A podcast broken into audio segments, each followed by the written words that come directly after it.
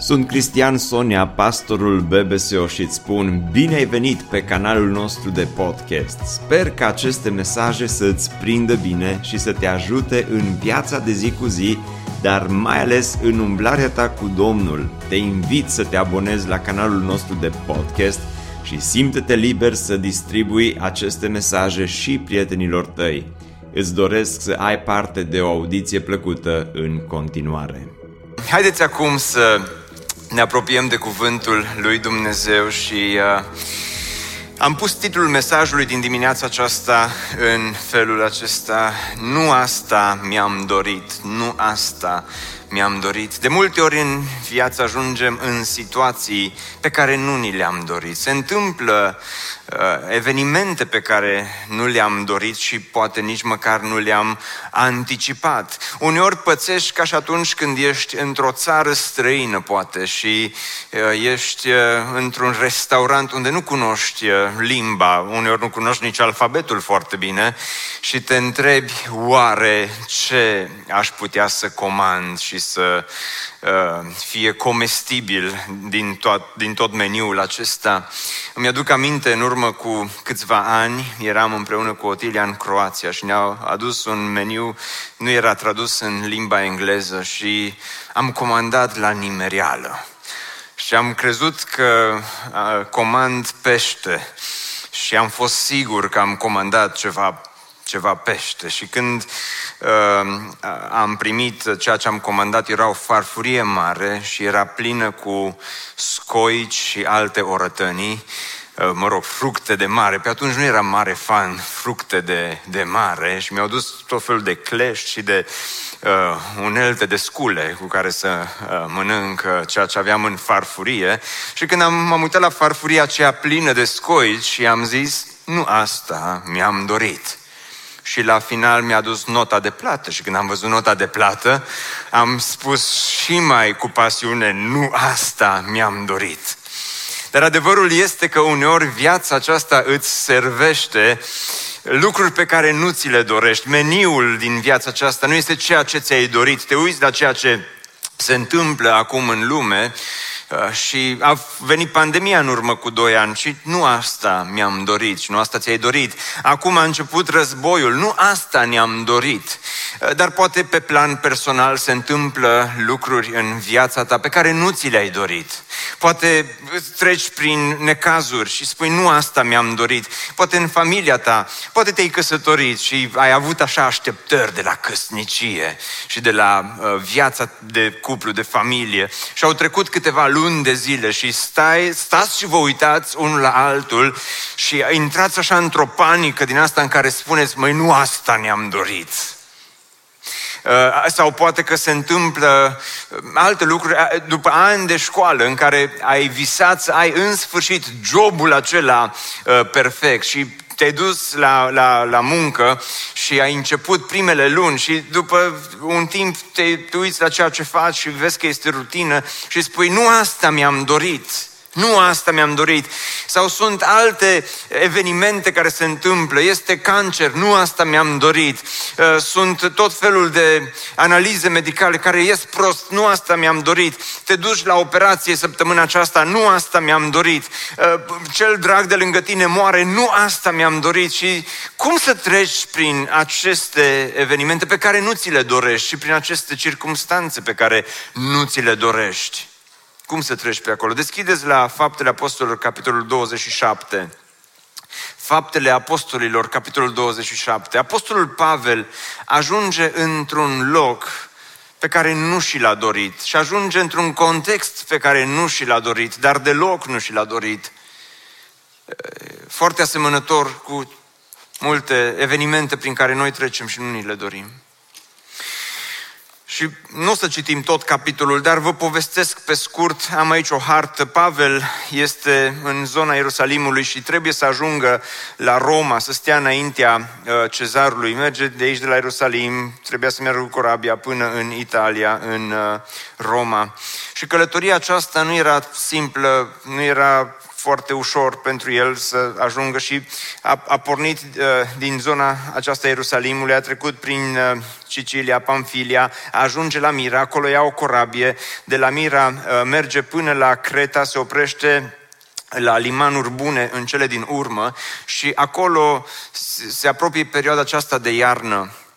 Și în mod normal, Pavel le spune, ieri, apropo, nu era în calitate de turist, era în calitate de prizonier, uh, făcea călătoria aceasta. Era împreună cu alți prizonieri, alți oameni care erau acolo împreună cu el și în mod normal Pavel a fost de părere, ar fi trebuit să ne oprim aici pentru că vremea uh, începea să fie potrivnică pentru a călători.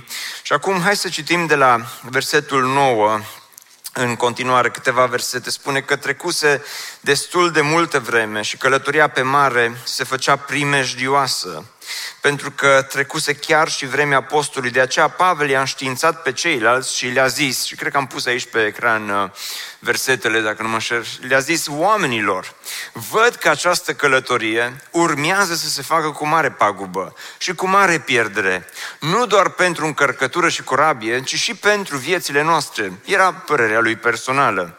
Și cumva le-a spus, hai să stăm locului, să nu mergem mai departe. Dar centurionul era mai convins de cuvintele capitanului și ale proprietarului corabiei decât de cuvintele lui Pavel, întrucât portul era nepotrivit pentru a petrece iarna acolo, cei mai mulți au fost de părere să plece de acolo pe mare ca să poată ajunge cumva în Phoenix, un port din Creta, îndepărtat spre sud-vest și nord-vest și să ierneze acolo. Și uitați-vă ce se întâmplă în continuare. Curând însă a început să sufle uh, dinspre insulă un vânt neprasnic numit Eurac, Eurachiol.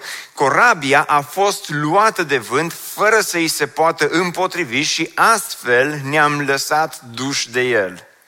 Și situația devine tot mai disperată fiindcă eram prinși într-o furtună foarte puternică. În ziua următoare au început să arunce încărcătura corabiei, iar a treia zi au aruncat cu mâinile lor peste bord și echipamentul corabiei. Timp de mai multe zile nu s-au văzut nici soarele, nici stelele, iar furtuna n-a slăbit deloc. În cele din urmă, ni se dusese orice speranță că vom fi salvați. Pavel ajunge în acest loc pe care nu și l-a dorit ajunge în această furtună pe care nu și-a dorit-o. Și este atât de greu, este aproape imposibil să faci față acestor circumstanțe din viață atunci când ești acolo, în mijlocul acestor evenimente, dar aș vrea să vă arăt un contrast între furtuna, care nu era mică deloc, ci din potrivă, timp de mai multe zile nu s-au văzut nici soarele, nici stelele, iar furtuna n-a slăbit deloc. Era întunericul dincolo de întuneric.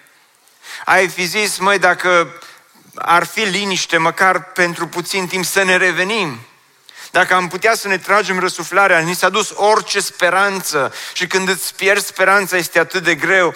Dar uitați-vă contrastul între versetul, ăsta este uh, versetul 20 aici, aici este versetul 22. Între 20 și 22 este versetul 21, pe care nu l-am trecut pe ecran, dar vreau să vi-l citesc pentru că ni se potrivește la atât de mulți dintre noi. Spune, că Pavel s-a sculat în mijlocul lor după ce a început furtuna și le-a zis, oamenilor, trebuia să mă ascultați și să nu fi pornit cu corabia din Creta. Este acel moment în care Pavel nu se poate abține. Cred că a vrut să se abține, dar nu s-a putut abține și s-a dus la ei și le-a zis, v-am spus eu, v-am spus eu că ar fi trebuit să stăm blânzi și să rămânem la limanuri bune. Câți dintre voi nu pățiți asta când îți spui părerea, până la urmă se întâmplă așa cum ai zis tu, în mod normal ar trebui să te abții și să nu spui v-am spus eu, dar nu te poți abține și te duci și le arăți la ceilalți v-am spus eu că am avut dreptate. Așa face Pavel în 21, dar uh, în 22, cu toate că v-am spus eu, Pavel zice, vă sfătuiesc să prindeți curaj, pentru că niciunul dintre voi nu-și va pierde viața este contrastul acesta între 20, versetul 20, unde furtuna este puternică, și 22, unde în sufletul lui Pavel totuși este pace, este liniște. Și de aici învățăm prima lecție, care sună în felul următor. Chiar dacă nu poți liniști furtuna din exterior, poți liniști furtuna din interior. Viața aceasta nu este scutită de evenimente grele. Sunt furtuni în jurul nostru care apar. Sunt războaie, pandemii, boli, decese. Și sunt lucruri în exteriorul nostru care se întâmplă, dar problema este când începem să interiorizăm aceste furtuni exterioare și să le asimilăm pe interior, atunci se pierde orice speranță. Când furtuna exterioară devine o furtună interioară, atunci nu mai poți să vezi dincolo de întuneric absolut nimic. Este un episod în Evanghelie unde Isus de data aceasta cu ucenicii trec printr-o furtună și Isus uh, urcă în uh, corabie și merge să se odihnească liniștit, ca și cum nimic nu s-ar fi întâmplat. Și cred că și în situația respectivă, calmul lui Isus era enervant pentru ucenici. Cum adică ăsta doarme în timp ce noi suntem aici? Și s-au dus la Isus, care era în partea din spate a bărcii, dormind pe o pernă. Ei l-au trezit și i-au spus, învățătorule, nu-ți pasă că pierim. Cum poți să stai aici să dormi când noi suntem acolo cu furtuna și cu toate? Și Isus s-a ridicat, a certat vântul și a zis mării, ce a zis? Spuneți voi cu voce tare. Taci? Liniștește-te sau taci fără gură. Taci, liniștește-te. Vântul s-a oprit și s-a făcut o liniște mare.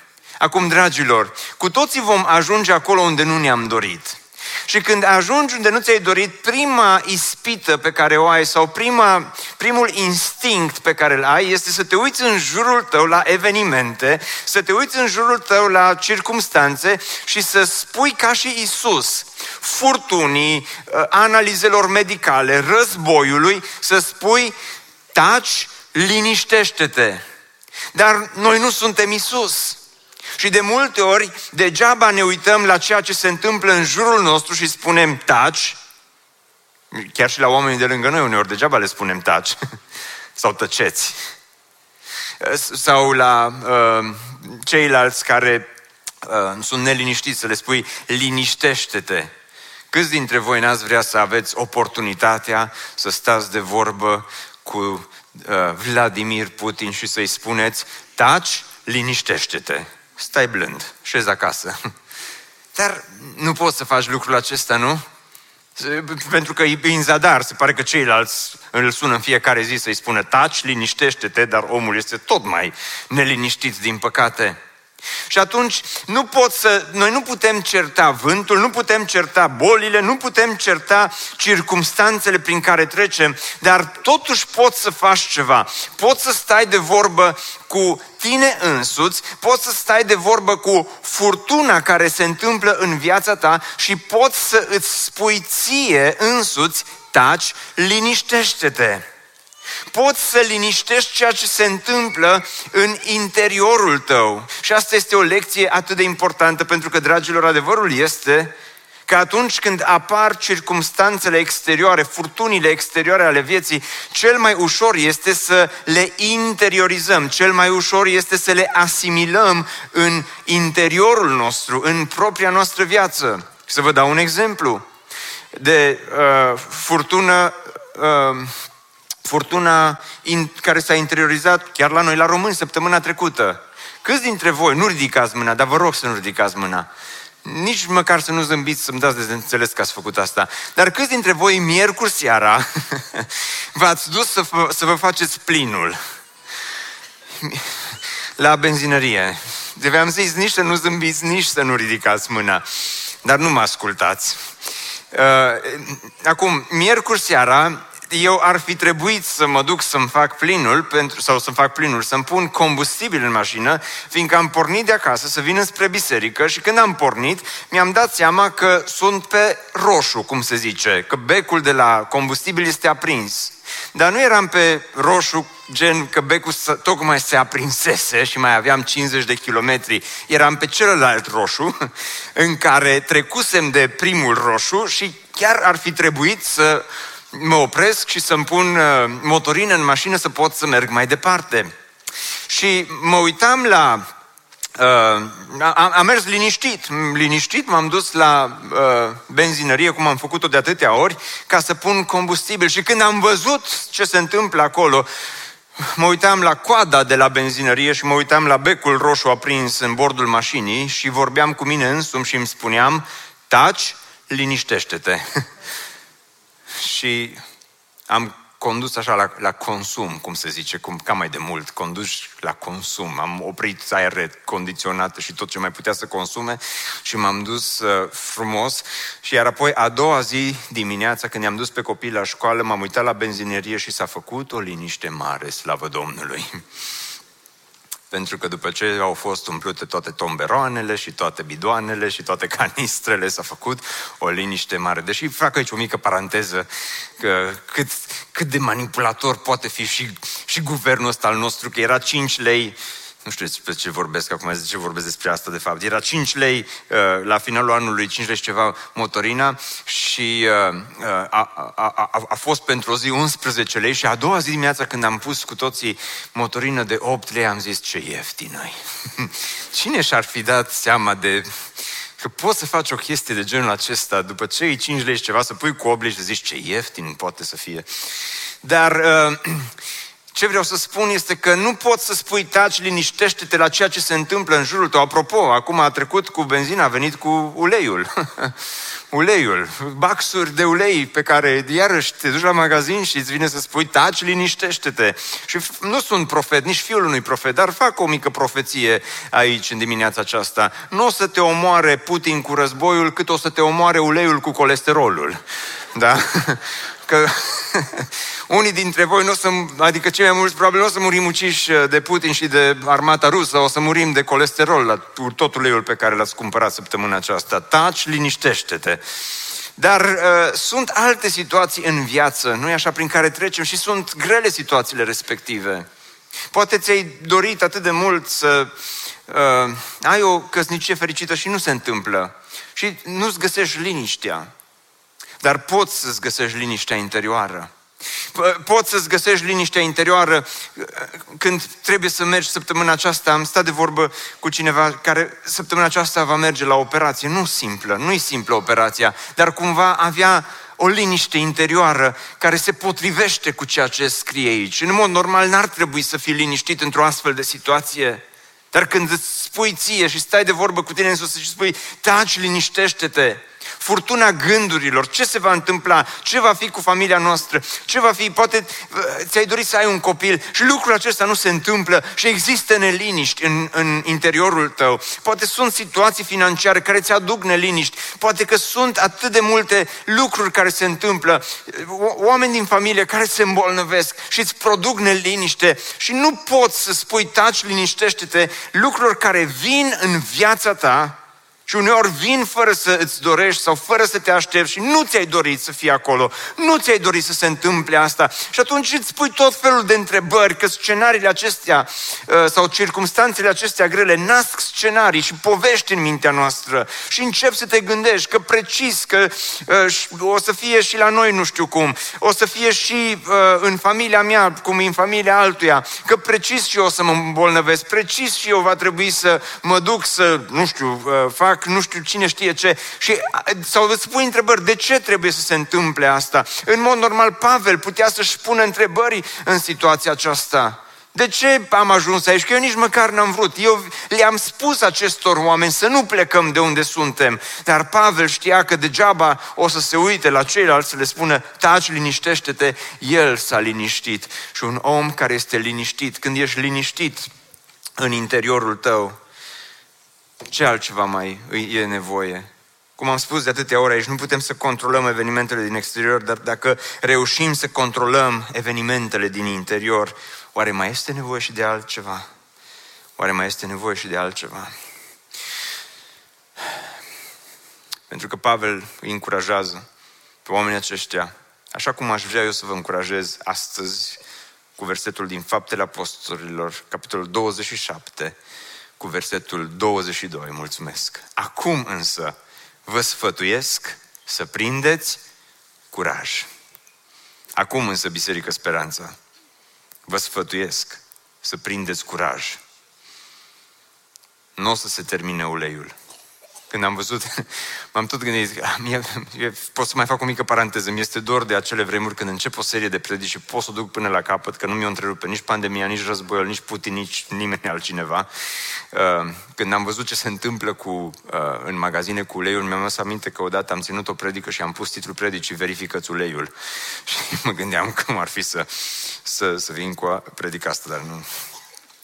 Dar, dar vă sfătuiesc să prindeți curaj dar Cristi, nu este asta doar așa o manipulare emoțională, nu, pentru că uitați-vă ce se întâmplă mai departe când uh, uh, Pavel spune în următoarele versete că noaptea trecută, zice, a stat lângă mine un înger al lui Dumnezeu. Așa de mult îmi place experiența aceasta lui Pavel.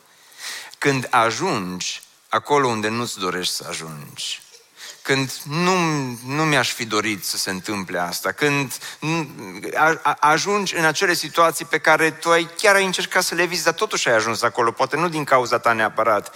Și totuși în acele situații, Dumnezeu rămâne lângă tine.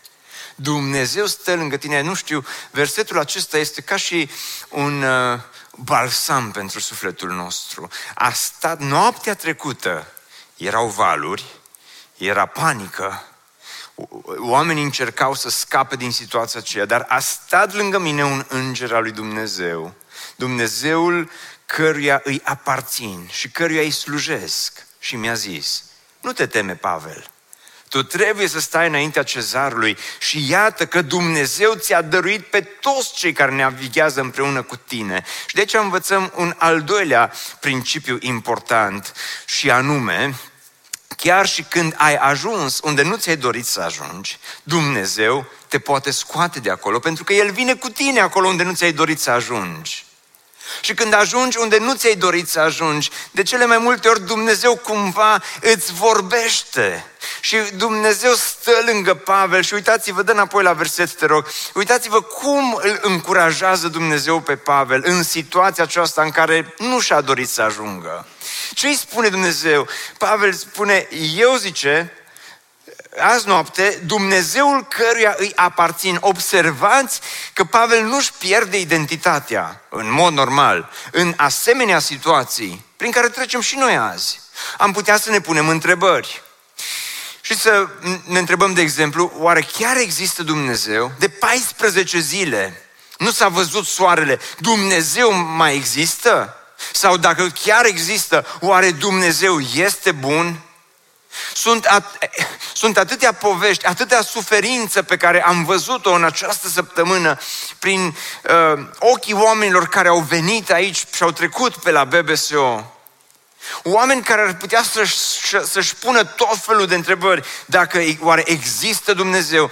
Zilele trecute a ajuns aici o mamă tânără cu un copil în brațe, se uita pierdută în gol și cineva a stat de vorbă cu ea și a întrebat-o de unde este, de unde vine și cum se simte și așa mai departe. Și femeia era de-a dreptul pierdută pentru că era cu un copil pe drum. Tot ce a avut în uh, Ucraina a fost făcut praf și în ultimele zile soțul ei a fost ucis în acest război. Oare chiar mai există Dumnezeu?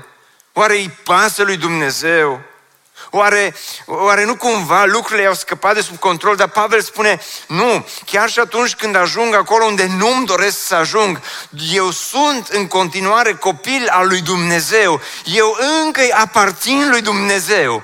Aici, sub valuri, sunt încă copilul lui Dumnezeu. Dar mai mult de atât și căruia îi slujesc, mi-a spus, nu te teme, Pavel, tu trebuie să stai înaintea cezarului când ajungi unde nu-ți dorești să ajungi și când se întâmplă ceea ce nu-ți dorești să se întâmple, este important să-ți amintești identitatea și este important să-ți amintești scopul.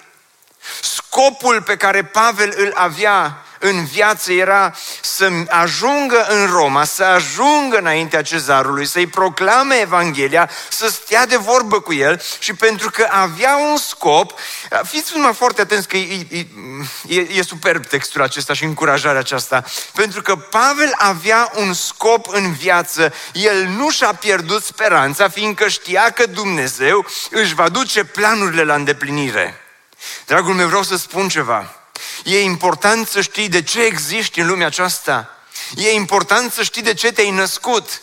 E important să știi care este scopul tău în viață, fiindcă atunci când știi care este Scopul tău în viață, scopul este cel care îți ține mintea la oaltă, scopul este cel care îți ține gândurile la oaltă, când știi că ceea ce spune psalmistul, toate zilele vieții mele sunt știute de Dumnezeu, sunt numărate de Dumnezeu.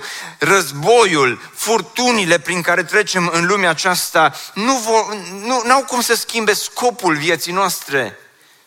Și Pavel știe că voi ajunge cumva, că Dumnezeu mi-a spus și atunci Dumnezeu nu minte. Și le spune oamenilor, Dumnezeu mi-a confirmat că va fi o reconfigurare a traseului probabil, dar până la urmă vom ajunge cu bine la Roma. Și uh, aici uh, este așa o lecție secundară, și anume că nu vom trăi nici măcar cu o zi mai puțin decât ne este scris. Dacă Dumnezeu are pentru tine un scop și o anumită lucrare, El te va ține în viață să-și împlinească scopul și lucrarea pe care o are cu tine. Amin. Credeți lucrul acesta? Mi-aduc aminte în urmă cu mai mulți ani eram într-o călătorie, eram pe avion și eram cu câțiva prieteni. Unul dintre ei era pastor. Eu la vremea respectivă nu eram pastor, eram doar student. Și am trecut printr-o turbulență destul de mare uh, în călătoria respectivă. Eram undeva deasupra oceanului și uh, avionul uh, se scutura atât de rău încât uh, nici nu au mai putut uh, servi uh, mâncarea, uh, masa pe avion. A trebuit să așteptăm, dar că a trebuit să așteptăm uh, așa, minute bune și uh, erau căderi din astea și goluri de aer pe care le mai prindeam din când în când și uh, eu stăteam acolo și încercam să mă prefac că totul este bine. Câteodată, fac iarăși o mică paranteză, o să ne fie dor de mască, să știți și asta, că la un moment dat o să ne fie dor de mască, pentru că uneori masca ne-a prins foarte bine când veneam supărați sau certați la biserică sau așa și spuneai masca, nu mai trebuia, erai, uh, erai acoperit, aveai așa un fel de casco pe vizual cum ar veni, că toată lumea credea că ești ok când tu de fapt nu, era, nu erai ok. Și atunci mi-a fi prins și mie bine o mască acolo pe avion, dar încercam să rămân acolo, mă țineam cu mine de scaun și eram cu zâmbetul pe buze, dar prietenul meu, pastor, care stătea lângă mine, a văzut că uh, sunt uh, oarecum neliniștit.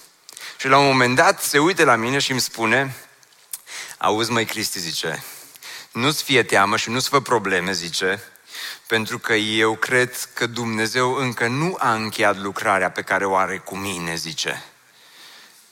Și pentru câteva secunde a fost de-a dreptul încurajator ce mi-a spus. Dar apoi m-am uitat înspre el și i-am pus următoarea întrebare. Dar dacă a încheiat-o cu mine?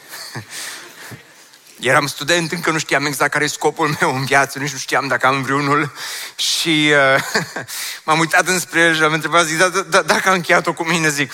Dar Pavel știa că Dumnezeu încă nu a încheiat cu el, nu și-a încheiat scopul și lucrarea și misiunea pe care o avea pentru Pavel și pentru viața lui Pavel. Și tocmai de aceea am scris un lucru important, zic eu, pot schimba calitatea Uh, zilelor pe care le ai de trăit, dar nu poți schimba cantitatea lor.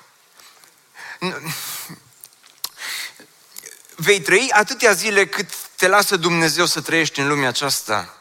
Dumnezeu este Cel care în suveranitatea Lui a rânduit ani, zile pentru fiecare dintre noi.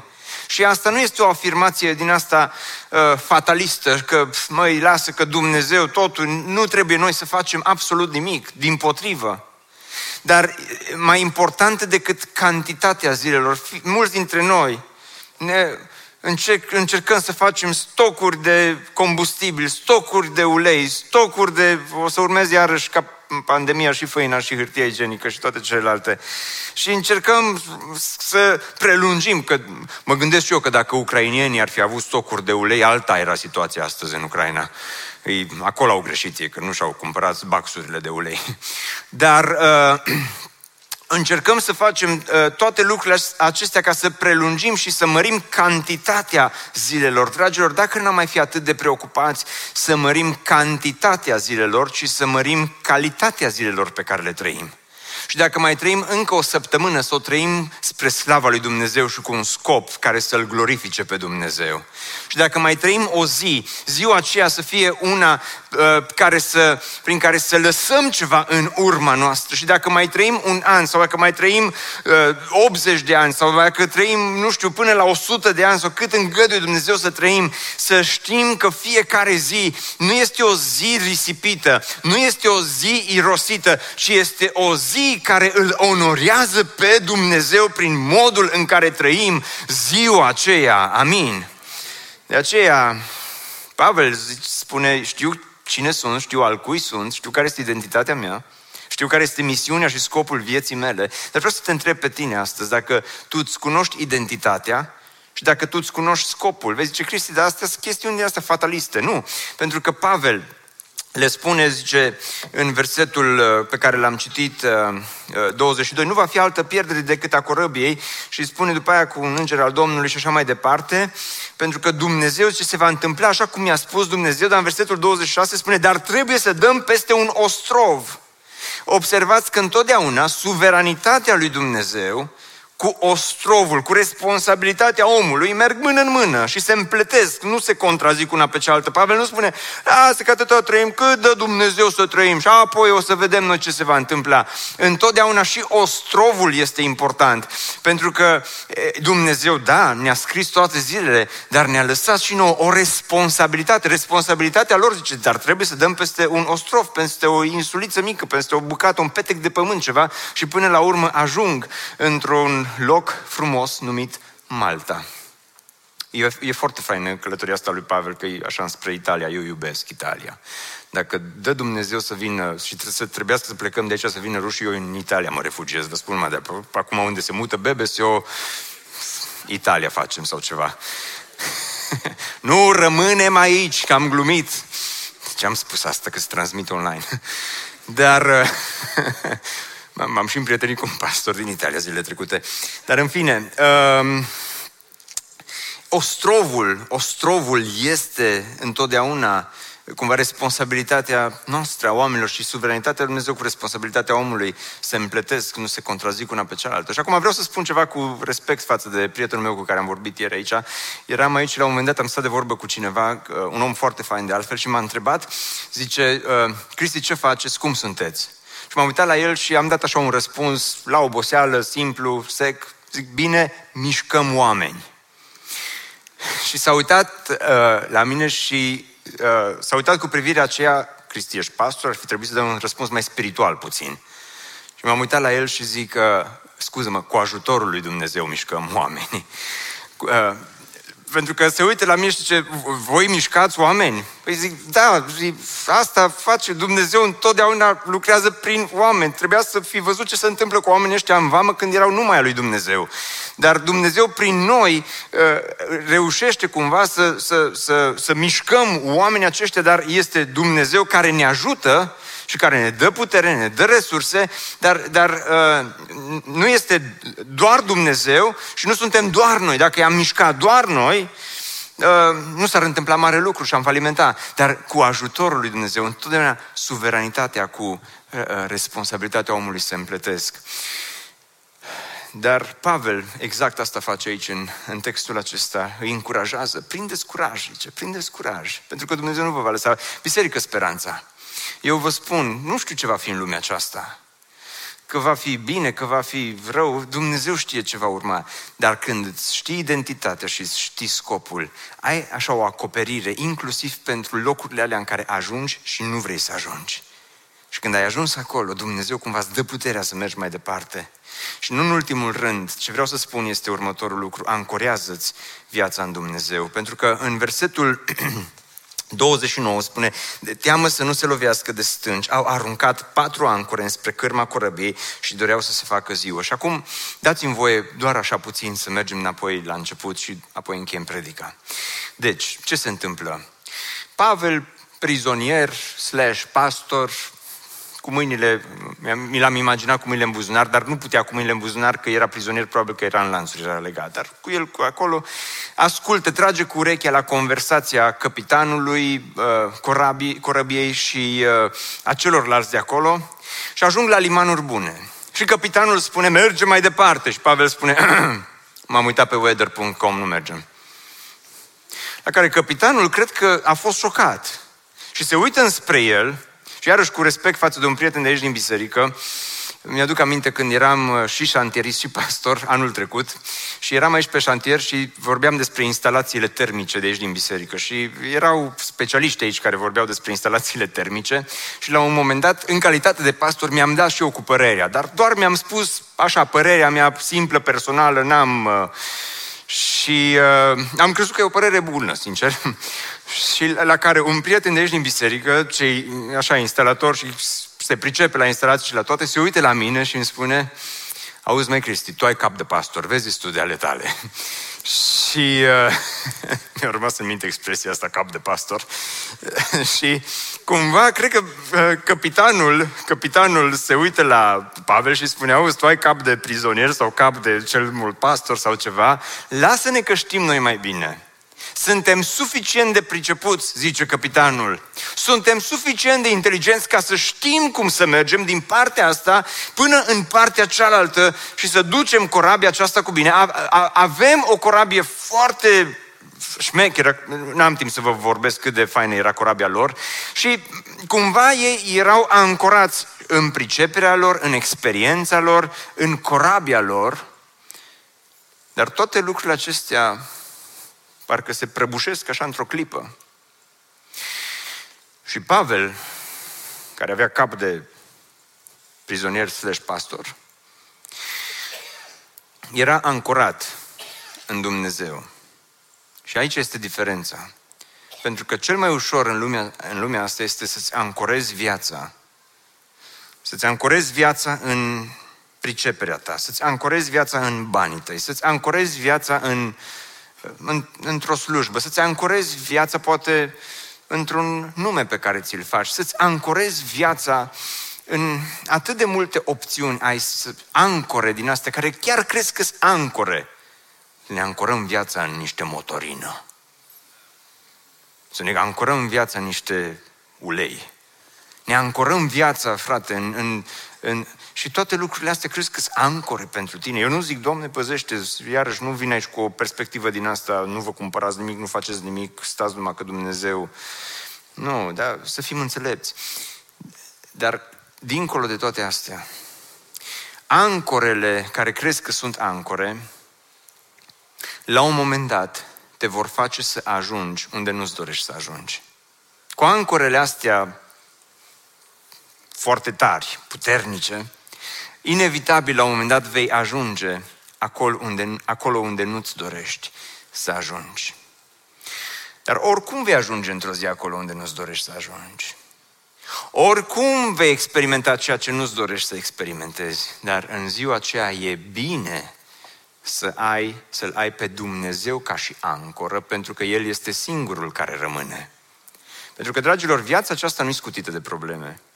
În uh, anii 80-90 a avut loc un experiment în Statele Unite. Se, se numește experimentul acesta Biosfera 2. Ce se întâmplă? În uh, aceste cupole de sticlă, oamenii au încercat să creeze, oamenii de știință au încercat să creeze un mediu perfect pentru vegetație, astfel încât au uh, Uh, încercat să producă uh, aer purificat, uh, condiții prielnice de viață pentru plante, pentru vegetație, pentru arbori și au plantat diverse plante, diversi arbori și au plantat copaci care au început să crească. Și au ajuns până la o anumită înălțime. Repet, mediul era unul perfect, prielnic în biosfera 2. Era o cupolă de sticlă, un, un mediu deloc ostil, prietenos pentru plante, pentru arbori. Și au crescut arborii până la o anumită înălțime, după care au început să, să se frângă și să cadă, unul după unul. Oamenii de știință au rămas stupefiați. Măi, cum? Adică cresc și apoi, dintr-o dată, copacii aceștia se încovoaie și pierd. Și după mai multe studii au ajuns la următoarea concluzie. Știți de ce nu rezistă și nu stau în picioare după ce încep să crească? Pentru că le lipsesc furtunile și le, le lipsește vântul. Nu au vânt și nu au furtuni, nu au mediul ostil care să-i ajute să devină puternici. Nu au mediul acela care să-i ajute să își creeze fibra necesară și rădăcinile necesare care să îi ajute să rămână în picioare. Și Pavel trece prin furtună. Și Pavel știe următorul lucru. Ceea ce vreau să vă spun la final. Viața aceasta, dragilor, nu este biosfera 2. Viața aceasta nu o, să o trăim niciodată sub o cupolă într-un mediu perfect și prielnic în care să intri și să respiri doar aer purificat și să găsești doar condiții perfecte de viață și să nu găsești niciun fel de ostilități și niciun fel de împrejurări și de circumstanțe grele. Dragilor, viața aceasta este o viață cu furtuni este o viață care te duce acolo unde nu vrei să ajungi. Este o viață care uneori te copleșește. Viața aceasta include și soare, dar și întuneric. Viața aceasta presupune și zile bune, dar și zile rele. Viața aceasta este și cu pace, este și cu război. Viața aceasta este și cu vremuri în care nu se întâmplă nimic și cu pandemie. Viața aceasta de atâtea ori este grea, greu de dus mai departe. Dar când Dumnezeu este ancora vieții tale. Uitați-vă ce se întâmplă, că e foarte fain cum se încheie. Planul soldaților era să-i omoare pe prizonieri, inclusiv pe Pavel, ca nu cumva vreunul să scape înotând, dar centurionul dar centurionul, eu zic că, dar Domnul prin centurion, dorind să-l salveze pe Pavel, l-a împiedicat să-și îndeplinească planul el le-a poruncit. Eu cred că Pavel l-a evangelizat cumva pe centurion. Cât a stat acolo și au devenit copil al lui Dumnezeu și a zis, eu pe Pavel nu. El le-a poruncit celor ce știau să nuate, să sară primii peste bord și să ajungă la țărm, iar ceilalți să-i urmeze ținându-se de scânduri sau de bucăți din corabie și așa s-a făcut că au ajuns cu toții teferi la țărm Amin, slavă Domnului! Dragi prieteni, cred că avem și prieteni din Ucraina aici împreună cu noi astăzi. Dumnezeu să vă binecuvinteze. Într-o zi vom ajunge cu bine la țărm. Dacă știi al cui ești și dacă știi care este scopul vieții tale și ești ancorat în Dumnezeu, să nu ai nicio îndoială că vei ajunge cu bine la țărm într-o zi. Poate nu la țărmul din lumea aceasta, dar dincolo te așteaptă cerul, dincolo te așteaptă Hristos. Aici suntem toți ca niște refugiați. Aici suntem toți de multe ori panicați, de multe ori furtunile interioare sunt mai mari decât cele exterioare și poate că astăzi îți este greu și să rostești aceste cuvinte, taci liniștește-te. Săptămâna aceasta am trimis autocar după autocar după autocar în Viena. Și azi dimineață m-a sunat un prieten din Viena și când am văzut că sună telefonul, la, la început m-am gândit să nu-i răspund. Scuză-mă, Cornel. Pentru că am zis precis că mă sună să-mi spună mai ușor. Să nu exagerăm. Cinci autocare într-o seară. Opriți-vă puțin. E duminică. Și zic, Cornel, așa e că e prea mult. Și zice că terminul de aia te-am sunat. Te-am sunat să văd câte ne trimiteți de seară. Și zic, zic, de acum, zice, stai liniștit, zice că ne este milă de oameni ăștia. Pentru că zice, când ajung aici, și nu vreau să creez un moment emoțional acum, doar de dragul emoției sau a finalului de predică. Dar, dar m-a impactat ce mi-a spus omul ăsta. Și când ajung aici, mulți dintre ei nu mai vor să se dea jos de pe autocar. Și mi-am dat seama că pentru mulți dintre ei autocarul acela a devenit cel mai sigur loc din lumea aceasta. Atât de sigur încât ajung acolo și nu vor să se dea jos. Pentru că nu știu încotro să meargă mai departe. Dragilor, Niciunul nu suntem în deplină siguranță în lumea aceasta. Într-o zi vom ajunge cu bine la țărm, îți garantez lucrul acesta. Și în ziua aceea să n-ai niciun dubiu că dacă ești al Domnului, dincolo te așteaptă Hristos. Dincolo este Domnul, dincolo este cerul, dincolo este gloria lui Dumnezeu. Ne bucurăm mult că ai ascultat acest podcast și dacă ți-a fost de folos, scrie-ne un scurt mesaj la adresa aminarondbbso.ro aminarondbbso.ro Ne-am bucurat mult să te putem cunoaște, să știm cine ești și de unde ești.